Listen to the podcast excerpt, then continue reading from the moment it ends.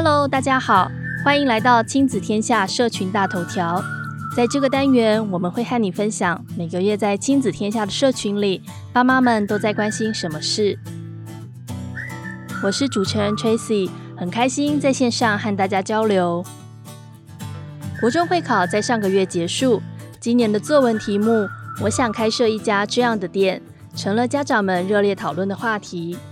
现在的作文不再是熟背起承转合的公式就可以简单应对。从孩子的文章，我们可以看到他思考的路径以及对世界的看法。今天想和你分享的是，从大考作文的解析，引导孩子对世界提案。大人在陪伴青少年面对问题或是迎来挫折的时候，可以做些什么？在现今这个混乱的时代，孩子跟社会的连接又该如何建立？马上来和你分享第一则社群大头条：大考作文破题关键，从我到我们，让孩子学会对世界提案。刚出版《青春为素养》新书，善于指导学生写作的高中老师蔡其华，分析现今的大考作文趋势，提醒学生们应该准备提案式作文。提案式作文是什么意思呢？不同于我认为、我想要。这种从头到尾以我为主的语言，这是很难写出细节与价值的。如果能将格局放大，写下与我们有关的看法，其实更能够感动读者。例如，以这次会考作文题目“我想开设一家这样的店”来说，如果我想要开一家自行车店，用我的角度来看，可能是因为我喜欢自行车，所以想要开一家这样的店。但是，若能从我与社会、我与自然环境的角度来探讨，可以这样说：希望社会大众的身体能更健康，或是希望能减少空气污染，对自然更友善。如此一来，整体格局是不是放大许多，可以让读者感觉到与他们有关联，更容易被打动呢？从我到我们，不只需要关心周遭发生的事情，观察这个社会，也要懂得换位思考。以及最重要的逻辑思辨，蔡其华老师提出几个重要的心法，有助于学生写出逻辑与情感兼具的好文章。首先，记得第一段就要开门见山讲论点，作文没有时间将重点藏在最后。接着，不只是破题，想到头的同时就要想到结尾，才能够前后呼应。个人经验可以放在第二段，因为写作就是在说故事，在故事里要加进戏剧张力。可以使用对比式破题法，例如想要讲爱，就可以从恨说起；想要写勇气，可以从恐惧开始。有了架构，填补的细节如果越独特，越有机会抓住阅卷老师的心。最后，很重要的一点是准备可用的数据资料进入考场。蔡启华老师建议，可以建立自己的一三五七九写作档案，作为写作时有效的武器。而所谓的“一三五七九”档案，是指一个独特的生命、三个经验故事、五种科学意象、七个书或电影里的内容家具、九个数据。这样的提案式作文确实反映了一零八课纲的适性扬才精神。每个人从自己的生命出发，走向更好。蔡其华老师更提到一个很重要的观念：学生必须先找到自己想解决的社会上、世界上的问题，才会知道自己需要学什么。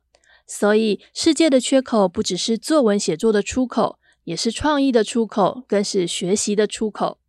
提供了上述这些实用的写作技巧。接下来想和你分享的是，当我们想陪伴青少年看待世界之前，更容易遇到的问题，那就是青少年的情绪和处事态度。当孩子遇到失败，我们该如何陪伴他们走过呢？第二则社群大头条要告诉你。青少年比你想象中的更需要你。解码十一到十八岁青少年的关键问题。当青少年遇到失败时，你得想方设法弄清楚究竟是怎么回事。不管是化学考试没通过，或是撬开了邻居的信箱，或者聚会后喝得醉醺醺回家。如果你和青少年坐下来好好谈，并且问他们这个问题：从这件事我们学到了什么？结果可能会很不一样。在问题中使用“我们”这个词汇，是要向孩子表明，不论好坏，我们会一起面对这件事。这能够消除孩子对你的敌意，因为每次失败之后，青少年总是会害怕受到惩罚，而这样的做法可以让孩子摆脱抵抗还是逃避的思维模式，让青少年有机会吸取教训。这个问题强调了学习是失败和生活的一部分，这样的心态既积极健康又符合实际。此外，他把青少年的关注点从失败后的苦痛转移到以后走向成功需要的成长上，因为我们不可能让时光倒流改变过去。更重要的，这个问题也能帮助你和孩子识别哪些事进行得顺利或不顺利，为什么顺利，为什么不顺利。这能让你和孩子深刻了解他们自身独特的优势，或者深刻了解他们特有的弱点。如此一来，就能帮助你更容易判断你的青少年孩子现在需要进行什么样的类比和练习，才能够改善原先不大如意的结果。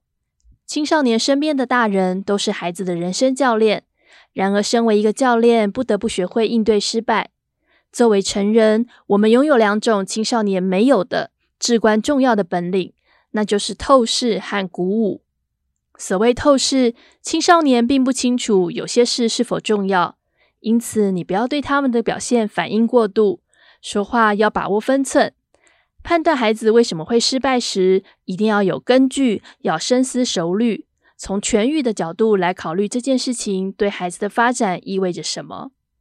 什么又是鼓舞呢？教练能给队员最大的财富就是动机和鼓励，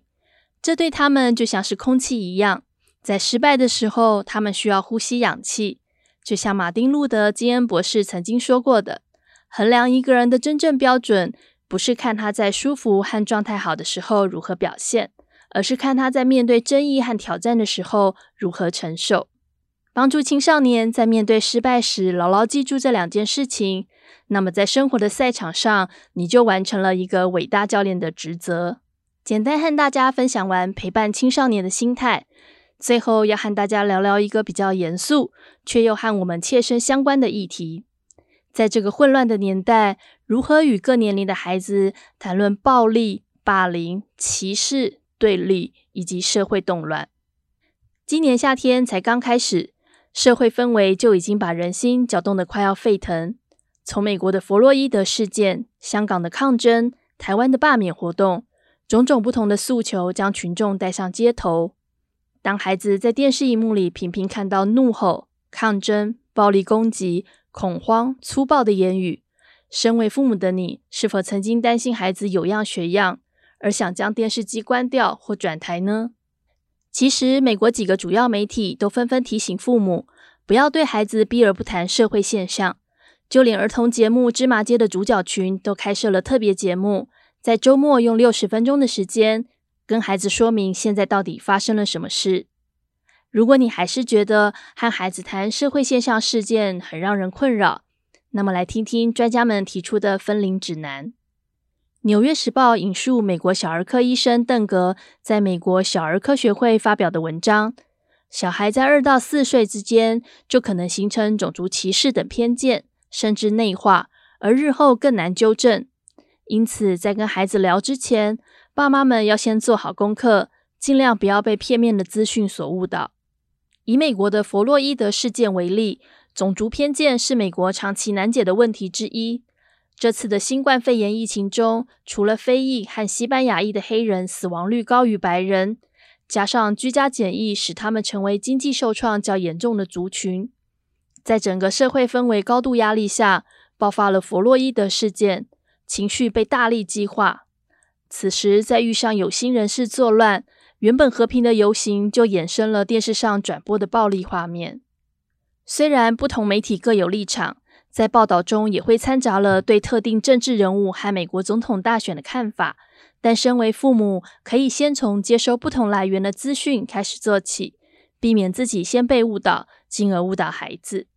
加州伯克莱大学的心理学家布里斯克·史密斯则强调，六到八岁的孩子可能会有很强的是非、公平与否等意识，很需要父母帮忙理清事实。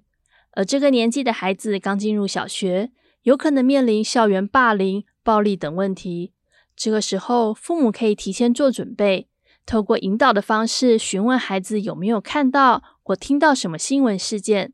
并且适时的给予孩子正确的观念，以及在发生问题时可以如何保护自己的安全。等到孩子进入中高年级，有极大的机会从网络上接收资讯，身心也发展到比较可以理解更复杂的背景时，父母可以给孩子更广的视野，例如多聊聊一些国际文化和种族之间的历史与震惊背景，多了解事情发生的原因，能够让孩子用系统性的方法来看待问题，学习如何理性的表达意见。听到这里，身为父母的你应该可以了解，其实孩子最重要的榜样就是我们自己。如果我们自己不能察觉这些不同层次的讯息与社会背景，甚至告诉孩子这没有什么，不关他们的事，可能会让孩子认为这个是禁忌的话题，导致懵懂或错误的偏见变得根深蒂固。以上就是近期大家在亲子天下社群里关心的话题。谢谢大家收听亲子天下社群大头条，希望你们喜欢这次的分享。如果喜欢本次内容，欢迎评分五星或在留言写下评论，让我们知道哦。亲子天下社群大头条，我们下次见，拜拜。